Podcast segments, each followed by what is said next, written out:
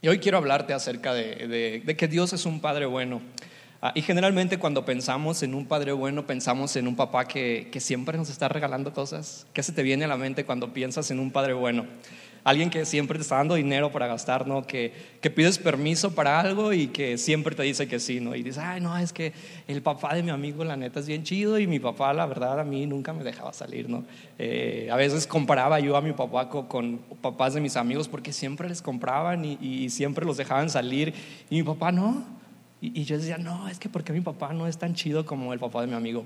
Y, y a veces pensaba, no, es que mi papá no es tan bueno como él. Pero realmente mi papá sí es muy bueno, y sí era muy bueno, y sí sigue siendo muy bueno. ¿Y, y por qué es Dios un Padre bueno con nosotros? Pues Dios es un Padre bueno porque Dios eh, nos corrige y nos disciplina con amor. Y quiero leerte eh, eh, una parte de unos versos que están en la carta de Pablo a los Hebreos. Eh, por ahí a ver si aparece en pantalla. Hebreos doce, cap, capítulo doce, verso diez. Dice: nuestros padres aquí en la tierra nos corregían durante esta corta vida según lo que les parecía más conveniente, pero Dios nos corrige para nuestro verdadero provecho, para hacernos santos como Él. Ciertamente ninguna disciplina es agradable en el momento de recibirla, sino que duele, pero si uno aprende la lección, el resultado es una vida de paz y rectitud. Proverbios tres once también dice: hijo mío, no rechaces la disciplina del Señor, ni te enojes cuando te corrige, pues el Señor corrige a los que ama, tal como un padre corrige al hijo que es su deleite. Dios, gracias por, por esta noche, gracias por estar aquí. Padre, te pedimos que hoy tú hables a nuestro corazón, que, que podamos eh, a entender esa paternidad, esa corrección, esa disciplina que... que con amor tú extiendes hacia nosotros, que podamos comprender la manera en la que tú actúas, que podamos uh, entender que tú realmente eres un Padre bueno para con nosotros, para con nuestras vidas. Que tu Espíritu Santo, Señor, sea hablando a través de mí, úsame, y que tu corazón, Señor, sea que podamos entender en esta noche. En el nombre de Jesús, amén. Generalmente cuando pensamos en en En disciplina, eh, pensamos en dolor, ¿no? Eh, pensamos en un castigo. Ah, es que eh, eh, mis papás me están disciplinando, mis papás me están corrigiendo, y, y pensamos en nalgadas, ¿no? Pensamos en embarazos, ¿no? Eh, embarazos, no, embarazos. Entonces, eh, ese, es, ese es nuestro primer pensamiento, ¿no? Que, que cuando nuestro papá nos corrige, pues nos da, no sé, ¿con qué te daban a ti? Pero nos, nos, nos ah, golpeaban y nos dolían, ¿no? Y, y ese es nuestro primer pensamiento, porque culturalmente es ah, a eso a lo que hemos estado acostumbrados. Eh, cuando escuchamos hablar de correcciones, en lo primero que pensamos en, en dolor, en sufrimiento. Y, y cuando hablamos de que Dios es un Padre bueno que nos disciplina, pensamos que también Dios va a venir con su mano y nos va a dar unas nalgadas y nos va a doler, ¿no? Y, y, y Y pensamos que Dios, pues no me ames tanto, no me disciplines porque me duele. Pero Dios no hace eso. Dios no es como nuestros padres. Él, él, él nos corrige, Él nos disciplina de una manera diferente. ¿Y, y cómo nos corrige o cómo nos disciplina Dios? Pues la respuesta la encontramos en el Salmo treinta y dos, verso ocho. Dice: el Señor te dice, te guiaré por el mejor sendero para tu vida, te aconsejaré y velaré por ti. Eh, otra versión, la versión Reina Valera, dice: te haré entender y te enseñaré el camino en que debes andar, sobre ti fijaré mis ojos. Me encanta porque no dice que nos va a golpear. Me encanta porque no dice que, que nos va a dar un balazo, que va a descender fuego del cielo y ah, por andar de mal portado te va a pasar tantas cosas. No, dice que Él ah, nos va a aconsejar. Dice que Él nos va a enseñar el camino correcto. Pues Dios nos disciplina, Dios nos corrige cuando nosotros escuchamos su voz. Cuando nosotros escuchamos su voz es cuando Él nos está disciplinando, es cuando Él nos está corrigiendo.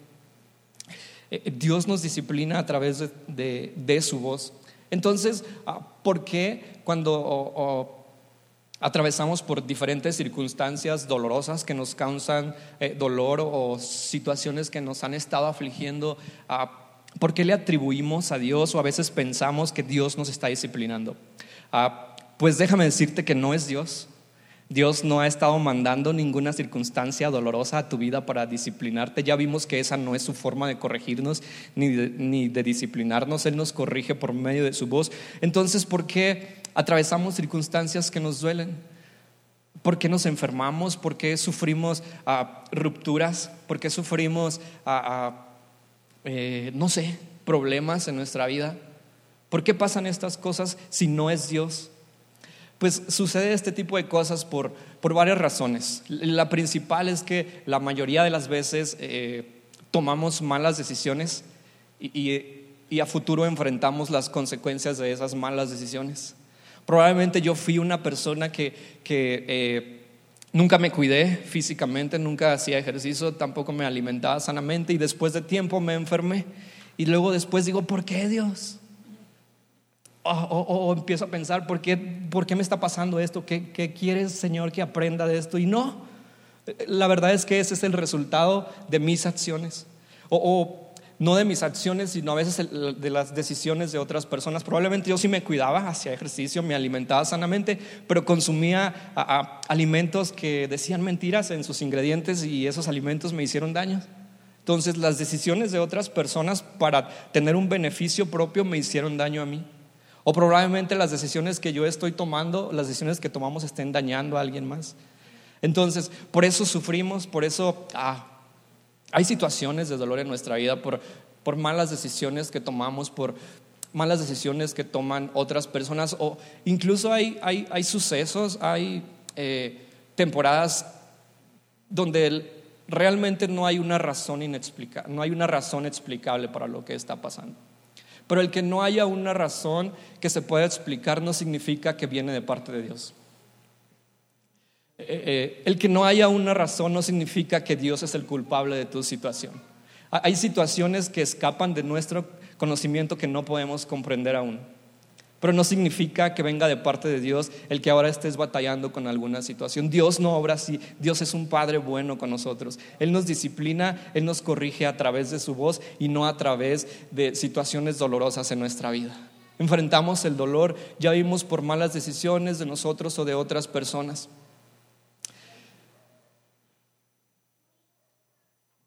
La disciplina no debe confundirse con, con, con un castigo emanazo le emanado de la dureza del, del corazón de Dios, sino es un fruto de su amor. No confundas la disciplina con el enojo de Dios. No, es totalmente lo contrario, es el fruto de su amor. La disciplina de Dios eh, sí duele, duele porque implica cambiar hábitos, porque implica cambiar cosas de nuestro carácter. Entonces ese es el, el dolor de la disciplina. No confundamos el dolor de las circunstancias con el dolor de la disciplina de Dios. El dolor de una disciplina es porque vas a cambiar hábitos, porque vas a cambiar cosas en tu carácter. El dolor es, tal vez es el resultado de nuestras malas decisiones o de otras personas. Y muchas veces pensamos que cuando alguien está atravesando alguna circunstancia de dolor, eh, por mucho tiempo no yo escuchaba esto, que cuando alguien estaba sufriendo o le pasaba algo trágico, y yo escuchaba a otras personas que decían, ay, Dios lo está corrigiendo. O tal vez algo tiene en su vida o y hizo un pecado, entonces Dios lo está disciplinando. No es cierto, Dios no hace eso. Ya vimos que Dios nos disciplina por medio de su voz. Dios no te envió ese problema que estás atravesando. Dios no te envió esa circunstancia que está causando dolor en tu vida. Dios es un Padre bueno con nosotros. No confundamos el dolor que atravesamos con la disciplina de Dios. Tenemos que aprender eh, a separar eh, eh, y aceptar la responsabilidad de nuestras decisiones y no culpar a Dios. Porque a veces tomamos malas decisiones que, que a veces parecen insignificantes, pero que diez, quince, veinte o treinta años después van a traer un resultado que te va a causar mucho dolor en tu vida. Y, y es ahí cuando llegamos a un punto donde culpamos a Dios. Se nos hace tan fácil decir que Dios tiene la culpa porque no encontramos otra razón o porque inconscientemente buscamos un culpable. Y como no nos gusta ser ese culpable, pues le echamos la culpa a Dios, ¿no? O sea, Dios, si tú lo sabes todo, entonces ¿por qué no evitaste eso? Dios, si, si, si tú sabías que yo estaba actuando mal, ¿por qué no evitaste que esto pasara? Pues sabes, Dios no puede intervenir en tus decisiones. No puede intervenir porque tú tienes un libre albedrío. Tú tienes la libertad de decidir. Imagínate si Dios estuviera interviniendo en cada una de nuestras decisiones. Cada día, no, cada segundo, nada, no es cierto. Pero Dios nos dio la libertad de decidir. Y, y Dios quiere evitar ese dolor de, de situaciones eh, trágicas, difíciles en, difíciles en nuestra vida, como a través de su disciplina, a través de su corrección. Si nosotros hiciéramos caso a la voz de Dios cuando nos disciplina, nos aconseja y nos dice: hey, cambia esto, hey, comienza a hacer esta cosa nueva. ¿Sabes qué? Evitaríamos sufrimiento y dolor en nuestra vida. Evitaríamos muchas circunstancias que nos dañan a nosotros y que también dañamos a otras personas. Dios nos habla a través de su voz y no de circunstancias dolorosas en nuestra vida. Es difícil aceptar la responsabilidad, ¿no? Porque dice: ay, entonces no era Dios, no, era yo. O oh, no, entonces, eh, eh, eh, pero si Dios tiene el poder, eh, eh, pero si Dios a todo lo sabe, ¿por qué Dios no intervino? ¿Por qué Dios no hizo algo? Pues a veces Dios sí interviene, y cuando Dios interviene, nosotros lo llamamos milagro. Cuando Dios interviene en, en esas malas decisiones en nuestra vida, es lo que nosotros llamamos como, ah, ocurrió un milagro. Me acuerdo que eh, una vez yo venía de, de, no me acuerdo dónde venía, iba en la carretera, en la autopista. Entonces yo tenía que tomar eh, una caseta para salirme y, y entrar a San Francisco. Uh, y no sé, iba distraído y vi una caseta y uh, me metí. Eh, ni siquiera vi si era esa. Ya cuando llegué ahí dije: y no es esta. Y, y, ay, y estaba lejos, o sea, me iba a llevar completamente a otra ruta muy diferente. Y entonces, pues, como no había nadie atrás y estaba solo, dije: ah, pues me echo de reversa. Y ya, le doy otra vez. Y sí, ah, puse las intermitentes y, y ya ah, empecé a darle de reversa. Y yo vi que venía un camión, pero lo vi muy lejos, en serio, lo vi demasiado lejos. Era una mala decisión, ya era una mala decisión. Entonces uh, me metí a la carretera y, y aceleré, pero pues el camión venía a una a velocidad en la autopista, entonces rápido me alcanzó. Yo no supe cómo, pero gracias a Dios ese, cam- ese camión no se llevó el carro donde yo iba. Y, y fue un milagro, Dios intervino. Pero Dios no cambió mi decisión, yo tomé mis decisiones. Dios intervino de otra manera y eso fue un milagro. Entonces, Dios en su misericordia, Dios en su amor, en su gracia, interviene en ocasiones en nuestra vida y es lo que nosotros llamamos como un milagro. ¿Sabes? Pero si, si nosotros escucháramos su voz, si nosotros hiciéramos caso a la disciplina de Dios cuando nos está hablando, no necesitaríamos tantos milagros en nuestra vida. Si nosotros fuéramos obedientes a lo que Dios nos está hablando, si nosotros empezáramos hoy a cambiar de, de, de actitud, a cambiar eh, eh, nuestro carácter, necesitaríamos menos milagros de Dios. Y Dios estaría más orgulloso de nosotros porque somos más obedientes. Pero, ¿para qué o por qué nos disciplina Dios? ¿O, o cuál es el propósito o cuál es ese fruto eh, eh, que trae la disciplina? Cuando tú tienes hijos, eh, tú los disciplinas y los corriges. Si está aprendiendo a caminar, eh, tú no le pones el pie para que se caiga, y, para que aprenda, ¿no? O sea, Dios no nos manda las circunstancias para que aprendamos. Entonces tú tampoco le metes el pie a tu hijo el chiquito de no sé tantos meses para que aprenda. Ah, ah, cuando tú tienes hijos, les enseñas por dónde ir. Mira, no te vayas para allá porque allá hay espinas. Y, y te vas a espinar si te vas. Pero tú no puedes decidir por el bebé estar cien por ciento, uh, tú no puedes entrar en su mente y, y mover algo ahí para que no se vaya. Él en algún momento le va a dar curiosidad y se va a ir a las espinas y se va a espinar. Dios no puede controlar nuestros pensamientos. Sí puede, pero no lo hace. Él nos da la libertad de decidir. ¿Y, y cuál es ese fruto de la disciplina de Dios? ¿Qué obtenemos o, o para qué nos disciplina Dios? Nosotros, ustedes como padres, a mí como hijo me disciplinaban pues para que yo ah, uh, fuera a una persona con, con valores, fuera una persona que, que no sufriera, fuera una persona que, que me evitara el más mínimo dolor en mi vida. Y por eso uh, se educa a los hijos, ¿no? Para que sean personas uh, de bien. Pero ¿por qué Dios lo hace?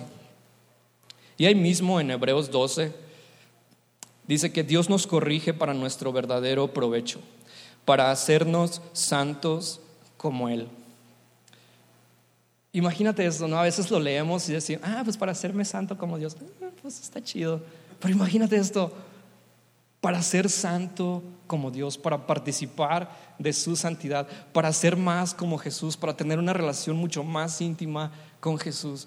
Wow, qué increíble. O sea, si, si el Dios del universo te está corrigiendo para que tú seas como Él, para que tú particip- participes de todo lo que Él tiene para ti. Esto es realmente un privilegio. Y, y, y este privilegio Dios nos lo da, ¿sabes por qué? Porque nos ama y porque somos sus hijos. Y Dios al que ama, corrige. Dios a sus hijos que ama, Él corrige. Y una es esa, para hacernos santos como Él. También dice, ciertamente ningún castigo, ninguna disciplina es agradable en el momento de recibirlo, sino que duele. Pero si uno aprende la lección, el resultado es una vida de paz y rectitud. ¿Quién no quiere tener una vida recta y llena de paz? Yo creo que todos queremos una vida recta y llena de paz. Pues ese es uno de los propósitos de Dios al disciplinarnos, que tengamos paz, que, que tengamos una vida recta. O, otra versión dice que para a, a, a participar de su justicia o algo, a, algo relacionado con justicia. Entonces, ¿quién no quiere tener una vida justa? ¿Quién no quiere tener una vida donde siempre le hagan justicia y tú hacer justicia a las personas? Que no te estén viendo la cara siempre. Ah, pues ese es uno de los propósitos de cómo Dios nos disciplina o, o algunos de los resultados que obtenemos en la disciplina de Dios.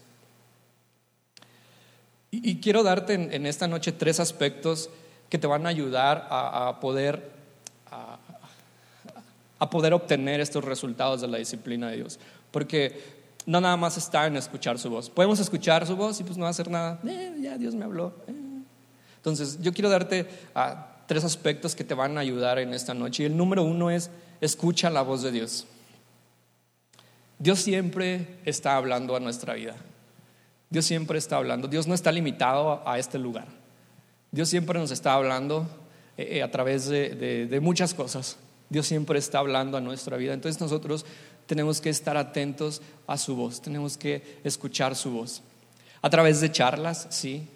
Eh, eh, a través de, eh, de tu lectura de, de tu Biblia, a través de, de tu oración, de tu, comunican, de tu comunicación con Dios, el, el, el, lo principal. Pero también Dios puede hablarte a través de muchas formas. Dios no está limitado. Entonces, número uno, escucha su voz. Escucha su voz. Dios siempre está hablando algo de nosotros que hay que cambiar, algo que hay que modificar, algo que hay que revertir. ¿Y por qué lo hace? Porque quiere evitarnos un dolor futuro. Entonces, número uno, escucha su voz. Número dos, haz un cambio a la vez. Haz un cambio a la vez. Muchas veces cuando uh, sabemos que Dios nos habla y que, que escuchamos su voz y que hay algo que cambiar, queremos hacerlo todo de golpe, ¿no? Así de, ya, de la noche a la mañana, otra como persona completamente diferente. Y a veces nos frustramos porque llevamos tres días y, oh no, Dios, es imposible que yo cambie. ¿Por qué? Porque lo quisiste hacer todo de un solo golpe. Entonces, haz un cambio a la vez, un cambio de hábito a la vez. Haz, haz una cosa, pero hazlo. No quieras hacer las diez y luego te frustres y te canses y ya no las hagas. Haz una a la vez. Haz un cambio de hábito por tres meses. Los siguientes tres meses, haz dos. Ya los siguientes seis meses puedes seguir con esos dos. El siguiente año ya agrega otros dos. Y ya en un año ya vas a ser una persona completamente diferente. Y, y no estuviste estresado ni, ni cansado. Dicen, no, no, pues es imposible que yo cambie. No, haz un cambio a la vez. Y número tres, confía en Dios. Confía y cree en Dios. Confía en lo que Dios está hablando a tu vida, que hay que cambiar, en que es algo bueno para ti. Sabes, te va a doler. Te va a doler porque la, dice que la disciplina duele. Cambiar cosas en nuestro corazón, en nuestro interior, que son verdad, nos duele. eh, eh, Que cambies tu carácter, que cambies tu forma de ser, eh, con tu esposa, con tu familia, Con, con tus, las personas que tienes cerca de ti. Que cambies hábitos en tu vida duele. Tal vez Dios te está a, a, a, a, hablando a que seas una persona más activa físicamente. Oh, duele despertarse en la mañana. Duele, duele el cuerpo porque andas adolorido cuando haces ejercicio. Duele la disciplina, duele. Tal vez Dios te ha estado hablando acerca de que cambies tus hábitos de alimentación. Oh, pero la comida está bien buena. Y luego cuando la ves, oh, no. Duele, nos duele los cambios. Tal vez Dios ah, hoy te está hablando a que cambies hábitos en tu vida y dejar cosas que nos gustan, dejar cosas por las que hemos acostumbrado a, a mucho tiempo. Nos duele en el corazón, por eso disciplina duele, por eso haz un cambio a la vez, por eso confía en Dios, confía en que es para tu bien. Te está doliendo, a lo mejor te va a doler, pero es para tu bien. Como cuando tú eh, corrijas a tus hijos, es por tu bien, y el niño está llorando y llorando. Entonces es para tu bien, es para tu bien. Tal vez has estado atravesando alguna circunstancia, tal vez ah, no sé, el día de hoy estás, eh, estás en una situación que te está causando mucho dolor, como resultado de malas decisiones, como resultado, no sé, de decisiones de otras personas. ah, No sé, pero yo hoy quiero decirte que Dios no te envió esa circunstancia. Dios no te envió esa situación para castigarte. Dios quiere disciplinarte justamente para que, para evitarte ese tipo de dolor.